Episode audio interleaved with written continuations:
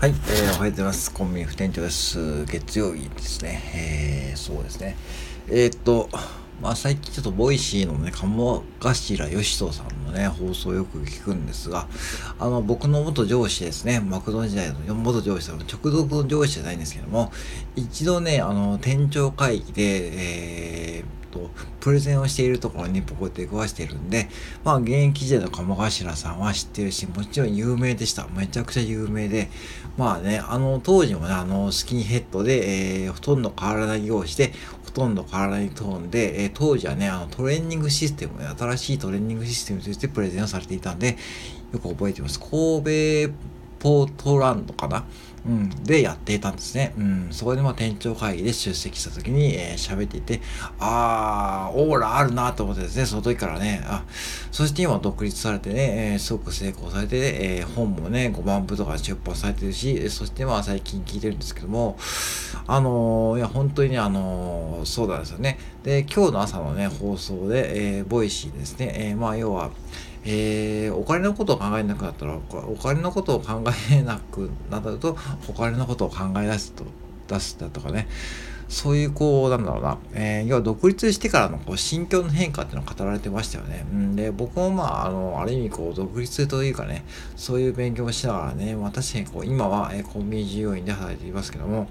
まあ、ぶっちゃけは会社がね、全部やってくれますよね。うん、扶養控除もね、年末調整もね、健康保険もね、うん。えー、家賃も会社負担だし、まあね、えー、シフトの管理も会社です。自分、自分の働く環境は全部会社が整えてくれて、自分はとりあえず出勤してね、えー、行けばいいというね、もう本当にこう、舞台は用意してくれるんですけども、まあ独立すると舞台も自分で用意しなきゃいけないですよね。うん、だから、そういうマインドがないと僕はやっぱりこう独立しちゃいけないと思っていて、あのー、やっぱりね、今ね、本屋とか行くとですね、本当にこう、ファイヤーとかね、そういう、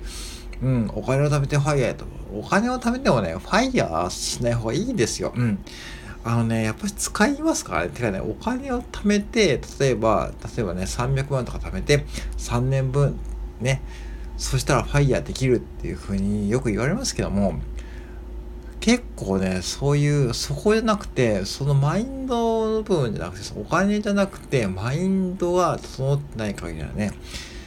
やっぱ絶対に僕はやめた方がいいと思います。で、マクドって結構ね、その普通のサラリーマンじゃなくて、自分で、今日は店長が全ての責任だったんで、まあサラリーマンっていうよりも、どっちかっていうとね、まあ経営者、まあ個人経営に近い感じでした。うん。うん、まあそうだから毎月 ピーエル といって、えー、その大体のこう予想してね、あ、その貸借対照法を作って、今月はこれぐらいの売り上げが立って、えー、これぐらいの利益が出そうだってことを大体計算して、それを、えー、前月の店長会議で提出して、それに沿ってね活動するんですね。だからその予算級もやってましたし、そして予算に対するこう、えー、評価もね自分でやってました。うん、だからある意味こう貸借対照表のそういったこう ピーエル とかね、えー、その経営者長はもう勉強しましたし、うん、今でも大体こう見ればわかります。だから、まあたまにこうね、コンビニのうちの店のね、えー、こそっとね、えー、見るんだけど、オーナー見せてくれないんで、見るんだけども、うん、結構ね、うちのね、店はね、まあまあね、いいんですよ。うん。で、まあそこは置いといて、まあまあいい方だと思います。うん。まあね。うん、で、まあ、それは、だからそういうマインドがないと多分、あの、普通のサラリーマンで、普通にデスクをやっていて、普通にこう会社に行って、なんか業務をこなしている方がね、例えばお金が貯まってファイヤーしたところでね、多分僕は成功してると思ってるし、そういうマインドでやっちゃうとですね、多分おそらくお金がつきて、そしていつかね、また会社に戻るか、もしくはね、コンビニとかでそれこそね、バイトしながらなんかこうね、えー、そこからちゃんと副業の準備をね、始めるという、そういうこう、負のスパイラル、負じゃないけども、なんかこう、すごくしんどいスパイラルに入るような気がしててですね、すごくこう、軽はずみなこう、文言が多いなと僕は思っています。だから、ね、本当にちょっと最近だからね、別に会社員でもいいんですよ、別にこう。で、これね、もうね、鴨頭義人さんが言ってますけども、はちはちはち戦略といって、まあ、はちじかん寝て、はちじかん働いて、はちじかんはね、その、要は自分のことをやる、自分の家族と過ごしたりですね、自分のこう、副業の勉強したりとか、そういうことをはちじかんできるはずだと言って、だから逆に言うとはちじかんで終わる仕事に選べば、はちじかんで終わる本業を選べば別にそれでいいわけだし、僕の場合は最愛にもですねはちじかんで終わるんですよね。うん、下手すりゃねななじかんはんとかの仕事があるんで、まあ残業はないです。ってか個人商店なんで残業いっぷんでもやるとね、本当オーナーがね本当にえっと結構ね、うん、やっぱ気にするんで。逆に休憩多くとか取るとね、すごく喜ばれるんで、なんかすごくいい、ある意味そういう意味だね、あの、いい職場というかね、だから、それでいいんですよ。で、それでまあ本業でお給料もらっといて、まあ、そしてまあ余った時間でやってるんで、結構理想的なね、まあ、あの、生活スタイルじゃないかなって僕はちょっとふと思います。とはいえ、とはいえ、まあ、ずっと、やるのはやっぱしね、体力的にも健康的にもね、やっぱしね、えー、考えなきゃいけないんで、まあ、準備しているってところでは、その残りのはちじかんのうち少しでも使ってやってるわけですね。だからそういうマインドにまずなっていかないといけないし、まずそのはちじかんじゃ余ったところで、まあまあね、自分のこうだらだらと好きなことをして過ごしてしまう。スタイルでさ、僕もね、うん、まあマクド時代はもう本当そう、マクド時代はね、本当にこうヘトヘトで、もう休日もね、ほとんど寝てましたし、まあ結局残業とかね、もうシフトカバーもあってね、ほんと大変だったんで、はちじかんで帰れることは稀でした。だから、だからもう残業ありきでね、もうスケジュールシフトとか作ってる時は、もう早い時はね、もう出勤前のさんじかんまえから行って、そして例えば朝、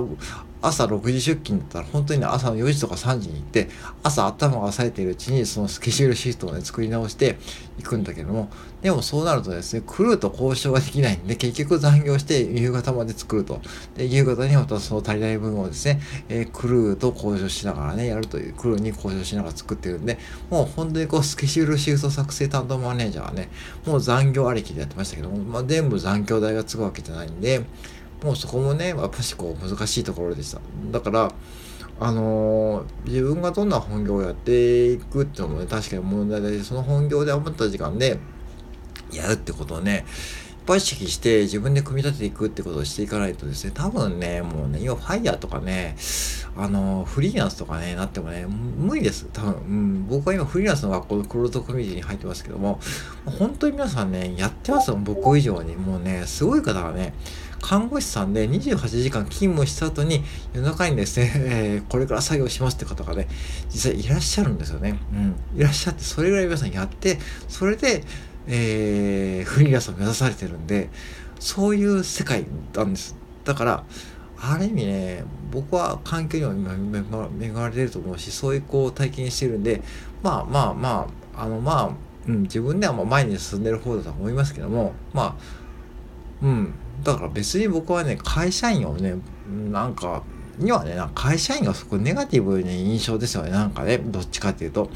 なんか特に底辺職とか僕らみたいなね、いやそうじゃなくてね、別にこうそこで自分が何して働いていようかね、社会に貢献していることは変わりないんで、別にこう会社員だろうがフリーランスだろうが、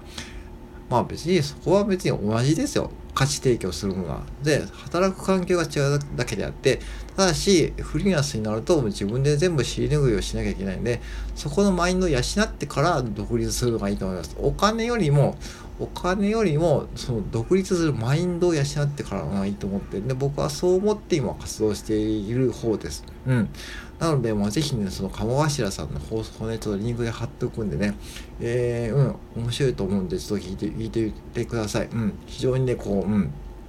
なんか僕は共感を持てると思ってます。以上です。